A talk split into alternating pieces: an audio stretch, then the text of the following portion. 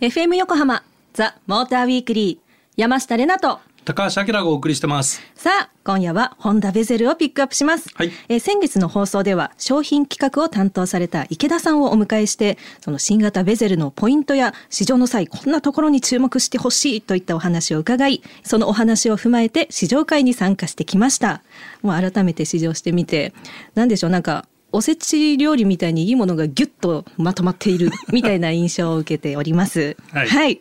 えー、そんなおせち料理ますます気になる新型ベゼルについて今夜はこの方をお迎えして伺っていきます。開発責任者の岡部幸次郎さんです。岡部さんよろしくお願いします。よろしくお願いします。よろしくお願いします。はい、えー、試乗会参加させていただきました。どうもありがとうございました。ありがとうございました。あの商品企画を担当された池田さんから伺いました。えー、EHEV の電動感ある走りを体感してきたんですけれども、あの私はなんかモーターっていうイメージがすごくあったのでその自転車のヘッドライトにこうモーターがついて光るみたいな、うん、あの漕ぎ出しのブンみたいなのを ちょっと感じたんですけどちょっと思い過ごしでしょうかその通りだと思います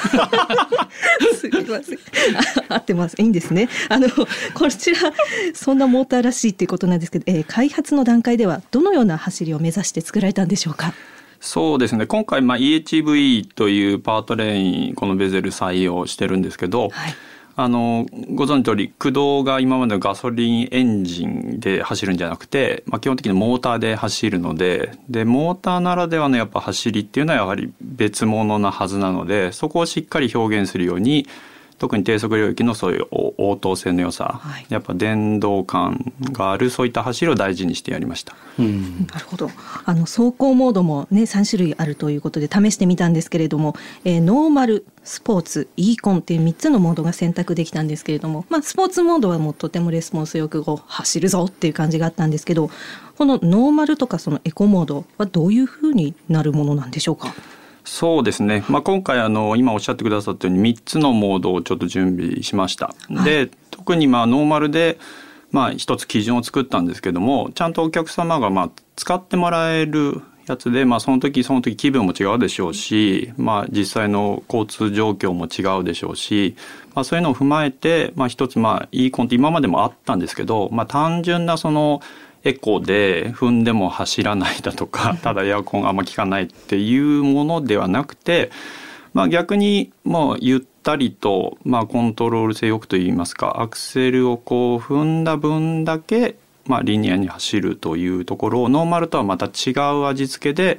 まあ、これはこれで、まあ、特に高速なんか乗ってくださる時にまあ本当にコントロールを速度をしやすいような、まあ、そういう味付けにしようということで、えー、イーコンなんかもしっかり作りました。これレナちゃんイーコン使って、はい割と運転しやすかった印象残ってんじゃないかと思うんだけど。しやすかったです。なんだろう。特にレナちゃんはさ、はい、出だしに気を使ってるじゃんいつも。そう言われるからです。下手だって。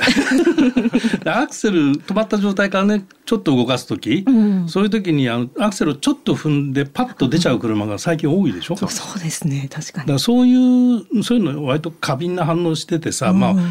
我々はねなんかアクセル早開きとかいう言い方をするんだけどそういう車が多くてそれレナちゃんの持ってるセンスの中に実はない。でそれないっていうのはいい意味で、はいはい、ナチュラルなのよ。まあ何にも考えてないってことでそうですね。そうそうそう何にも考えてない。まあそういうことかな。あそうですね。まあ確かにあのブレーキ踏んで止まりきる時までなんかそのちゃんと見てるよあなたの動きっていうなんか車からのそういうなんですよなんかインスピレーションみたいのがあるので、うん、ちょっとその私みたいに頑張って踏みがちだったりとかっていう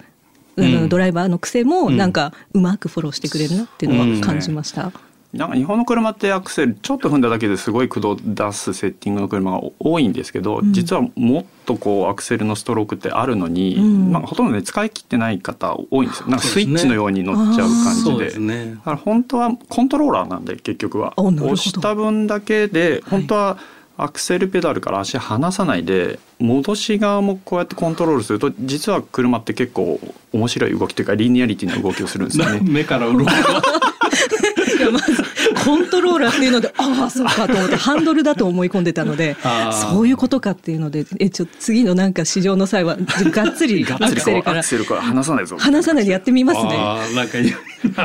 一歩上達したような気がするな今の話でやばいやばい。次頑張りますね。でこうあの走ってる時にねでスポーツモード試したでしょ、はい、でスポーツモード試すと結構レスポンスが良くて、うんはいはい、思った通りじゃない、はい、で走ってる時はあの割とガバガバ踏むのよ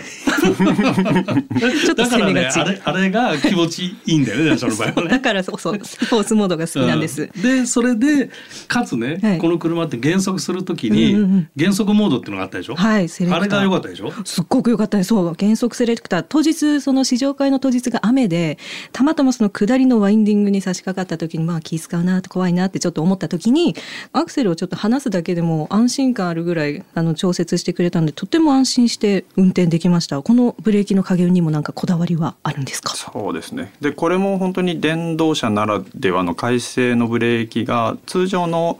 内燃機関のエンジンではできないあの減速度を出せるので、はい、まあ、そこをしかもまあ選択できるように、うん、で今回はあまりモードで減速度アクセルをオフにした時これになりますよというよりは減速のセレクターで4段階、まあ、お客様が選べるような形にしました。であとさっきあのコントローラーって話しましたけど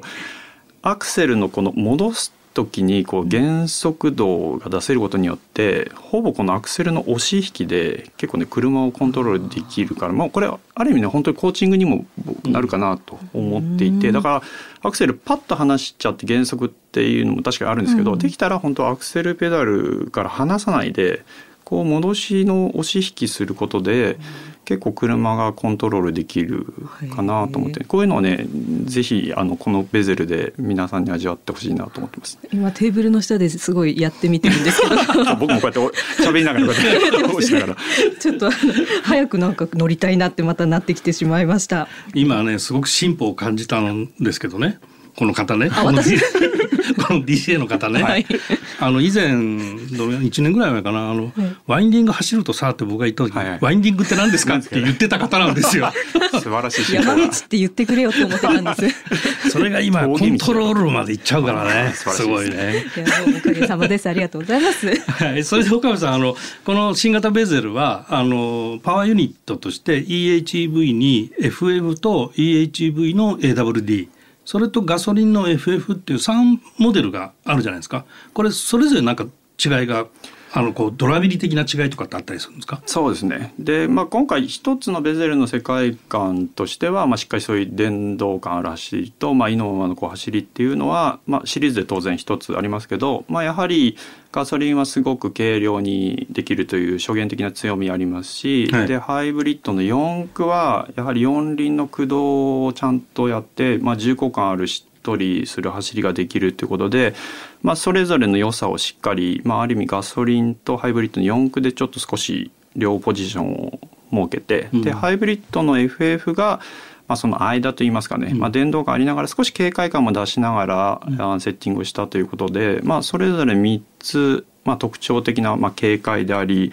えー、ハイブリッドの方はどちらかというと上質でしっとりとした、うん、まあ、そういった乗り味に仕上げてますね。なるほど。あの冒頭僕はねこの車すごいホンダらしいっていう話をしたのは、うん、実はこの部分で、はい、乗り味がね今までにおそらく多くの人がねあんまり乗ったことがないような経験するんじゃないかなと思うんだけど、うん、まあ簡単に言うとねドイツ車って合成感のあるボディで、はい、サスペンションでこう減衰していくっていう動きをするで割としっかり感をドライバーは感じるんだよね。はい、でその対極にあるようなフランス車って割とサスペンションのストロークが長くてストロークがこうよくこう効いてるっていうような乗り味を感じるケースが多いんだけど、このホンダの乗り味ってその中間的なところで街中をそうだね4050キロぐらいで走ってる時っていうのはすごくフランス車みたいにしなやかにねすごくストローク感がある動きをしていて、はい、でワインディング？ワインディング？覚えましたよ、えー、ワインディング走るとすごくね合成感がこう感じられるしっかり感が出てくるのね。確かに、はい、で特にねこのシートとドライバーのこの一体感、はい、それとこう車の塊感が、こう一つの塊の中に自分がいるっていう安心感もあって、でそれの中でこうしなやかで静粛性が高くてしっとり走っていながら、アクセル踏んで走っていこうとするとガツッとしてくんのよちゃんと。すごいでこのね乗り味ってホンダらしさとかホンダにしかないかなっていう言い方なのかな。すごい。うん、なんか片栗粉をこう水で溶いて片栗粉か 叩くと硬くなって、うん、でもゆる緩めしとく水みたいななんかそんなイメージです。ああ。何のことや。まあ、片栗粉だそうです。ありがとうございます。失礼しました。この後も引き続き新型フェゼルの開発責任者岡部幸次郎さんとお送りしていきます。FM 横浜ザ・モーターウィークリー山下れなと。片栗粉がよくわからない高橋明です。はい今夜はホンダベゼルについて開発責任者の岡部幸次郎さんをお迎えしてお送りしています。岡部さん引き続きよろしくお願いします。え今夜ピックアップしています新型ベゼルなんですけれども、えー、リスナーさんからメッセージが届いているのでご紹介します。まず1通目。ラジオネーム軽トラ野郎さん。新型ベゼルはめちゃくちゃ売れていますね今回フロントバンパーとグリルが一体化して斬新なデザインになりこれは今までになくすごいと思いました。情報早いね。ケトラ野郎さん。素晴らしいですね。もうレギュラー投稿者だねこの人ね。ありがとうございますいつも。ありがとうございます。えそして二通目、えー、ラジオネームハンライス大森さん。高橋さん山下さんこんばんは。こんばんは。ホンダ新型ベゼル見てきました。と言ってもあいにくディーラーさんがお休みの日だったので店頭の展示車を見ました大きくなったと思っていましたが、モデルチェンジ前とあまり変わらないサイズで安心しました。私自身、ステップワゴンスパーダハイブリッドに乗っているので、EHEV の性能は理解しています。うん、新型フィットも試乗して実感しているので、ぜひ今度はベゼルに試乗してみたいと思っています。うん、気になるのは、スマホでいろいろできる新機能があると聞きました。どんな機能なのでしょうか？ということだったんですけれども、えー、そのハンライス大森さんから届いていました、えー、スマホでいろいろできる新機能というのは、まあ、ホンダコネクトのことだと思うんですけれどもあのスマホでできる機能っていうのはまた何なんでしょうか？岡部さん教えてください。はい今回ホンダコネクトということでもともとフィットとかでも、まあ、安心安全 SOS みたいなそういうのはやってたんですけど、まあ、今回からまた少しこうサービスを少し広げてます。でその中の一つに、まあ、スマホとの連携という機能があるんですけど、まあ、ホンダ E でもまあできてた、まあ、正確に言うとできてたんですけど、まあ、スマホでまあ、遠隔からまあエアコンの操作であったり、まあ、あとはデジタルキーとして、えー、とフォーブキーがない場合でもアンロックができてで中入ってからえー、ピンコードが出てくるのでそれで入れるとパワーオンして走ることができるという機能があったりして、はい、まあ、そういった今までのやっぱお客様のライフスタイルにも欠かせないスマホともやっぱまあ車がつながっていこうという観点で、まあ、いったそういったスマホの連携の機能を追加しましたね。まあ他にもあのコネクトのサービスでどんどん拡充してるんですけれども、はい、どんどん車もつながっていかないといけないなと思って、どんどんこういった機能を拡充しようと思ってます。 Apple CarPlay も使えて、かつ車に車載しているデバイス自体もこうスマホっぽく進化してますよね。そうですね。やっぱりお客様のスマホとも連動しますし、まあ車ならではのやっぱりそういったサービスで、うん、ホンダアプリセンターというところに、まあ特にやはり親和性がいいのはやっぱ音楽系とか、うんあとやっぱ周辺検索系かなと思ったのでで今回のベゼルのタイミングから新たにアプリもあの追加してるので、まあ、そこもぜひご確認いただきたいなと思ってます。ってことはもう車が w i f i になっちゃうってことですよね。そうですね。今回 Wi-Fi もあのご登録いただければ ギガを買っていただければ、はい、使えるような形で。これ何台までアクセスできるんですか？えっと六台ですね。六台、えすごいですね。乗車人数以上だ。あれ？そうですね。確かに。そういうこと周辺の人にあの、周辺の人にサービスする。そんな超移動式 Wi-Fi みたいな感じですね。あと、えー、軽トラ野郎さんから届いていたそのフロントグリルのデザイン、えー、私よくあの塗り忘れてたんじゃないのとか言っちゃってるんですけど。塗料が足りない。なわけあるかい。ありがとうございます。えこれは一体どんな経緯で生まれたんでしょうか？はい、まずデザインって基本的にはまあ骨格的なところのプロポーションを決めてからやるんですけど、はい、まあ、その後やっぱりまあ顔だったり、まあ、リア周りだったりどういうふうにしようかっていろいろスタディをしていく中で、まあ、やはりホンダも電動化していくよっていうのはもう宣言しているところででハイブリッドがその間をつないでいく役割だと思ってるんですけどうまくやはり電動感ある、えー、そういった顔周りというんですか、まあ、そういうのやはり近未来感を出すような形にしたいなと思ったので、まあ、今までのような、まあ、枠があってザ・グリルですと。いう感じじゃなくて もう一体でこうインテグレートされたような形をできるグリルデザインってどうだろうと。だけど、しっかり存在感押し出し感があるようなところっていうのを、まあ、かなりスタディしてもらって、まあ、そんな中でまあ、ああいった枠がないというんですか、うんはい、でちょっとまあ僕のイメージとか日本の建築でまあ格子みたいのありますけど、窓枠とかそういうのとかでまあ光だったり風をそことなくちゃんと区分けしてるんですけどなんとなくつながっていると、うん、まあ、ああいうところに通じるような、まあ、繊細なデザインができたんじゃないかなと思ってます。あの勝手なイメージなんですけど、うん、太陽に吠えろのブラインドをこうチャッて開けるような、ね、ところに見えてました。太陽が吠えろ知ってんの？そそこだけ そこのモノマネで知ってるだけなんですけど、ね。モノマネ知ってるの、はい、リアルタイムで？知るわけないよね。リアルタイムではない。ではない。ないです。失礼しました。あとあさらにあのツイッターでも質問が届いていたのでご紹介します。はい、えー、バッポイさんという方から、えー、先代と同じサイズなのに大きく見える謎を探ってください。これ説明あの割と丁寧に説明してましたよね。なんか信頼されたいのディレクターになこれ。じゃあちょっと本当のその岡部さんに聞きましょう。でも多分合ってるだと思うんですけど ね。どうなんですか？あのあ合ってます。あれ？合ってるって。はい。基本的にはだから僕ら会話するときにコンパクトサイズは守ろうというところはしながらでもまあ室内で大人4人がまあ快適な空間を作ろうというところはまあこだわってやっていきました。でそれを両立するためにまあ、おのずとエクステリアは、まあ、水平基調で、まあ、スリークでありながらロングキャビンって僕ら言ってるんですけど、うん、キャビンをどちらかというとスクエアな形でこうしっかりしであと天地はしっかり抑えるような形で、うん、あと、まあ、ベルトラインっていうんですかこのサイドガラスの下ラインのこのラインのところを前後にあの本当全長いっぱいまで伸ばすような形にしてるので、まあ、視覚的に言うとそのプロポーションとそういった水平基調が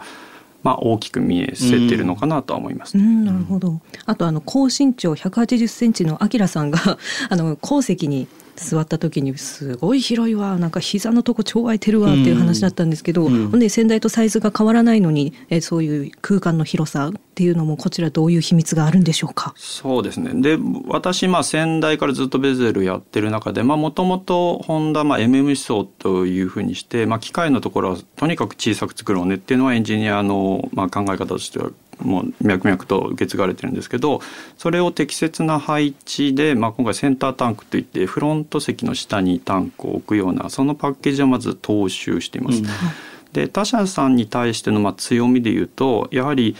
本来は鉱石のあの足というかお尻の下に燃料タンクを置いてるんですけど、うん、それがまあないので、うん、まあ、どちらかというともうボディだったりサスペンションの部品ギリギリのところまで後ろに下げれるというのがあるので、まあ、そういったパッケージの強みを今回ベゼル採用してます。なるほど。ありがとうございます、うん、センタータンクレイアウトっていうふうに割と言うんだけど、はい、まあ、そういう構造上の特徴があるのと、うんうん、あと設計思想で MM 思想っていうのがあって、うんうんうん、MM はママンマキシマム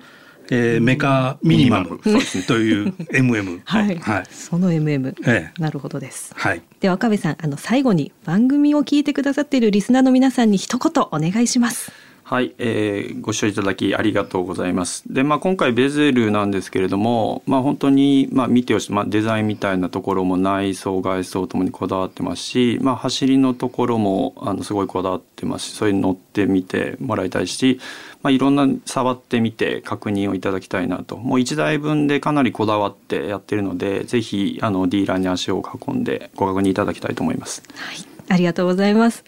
もうアクセルはコントローラーっていうのがもう今日の衝撃でしたが、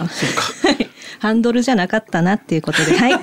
勉強になりました。なるほど。はい。さあ、今夜はホンダベゼル開発責任者の岡部浩二郎さんをお迎えして、新型ベゼルの誕生にまつわるお話をたくさん伺いました。岡部さん、ありがとうございました。ありがとうございました。ありがとうございました。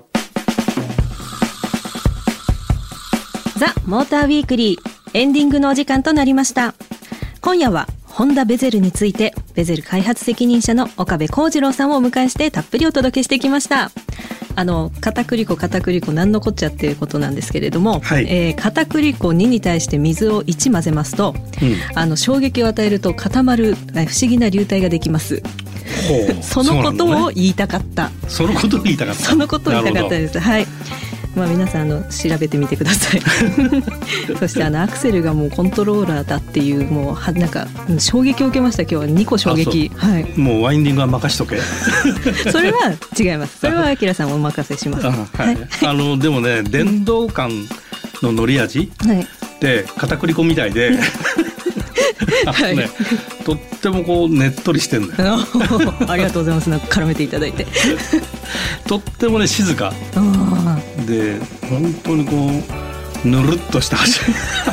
絡めるからいいですよねねみんな本当乗ってみてください、はい、ぜひぜひです、うん、えそしてザ・モーターウィークリーウェブオートプルブでは日々さまざまな自動車情報を更新しています。詳しくはオートプルブで検索してください。そしてメッセージも募集しています。メッセージの宛先は tm アットマーク fm 横浜 .jp tm アットマーク fm 横浜 .jp まで番組の感想や気になっている車についてもこちらまで送ってください。ツイッターではハッシュタグモーターウィークリー847をつけてつぶやいてください。ということでここまでのお相手は山下れなと高橋明でした。また来週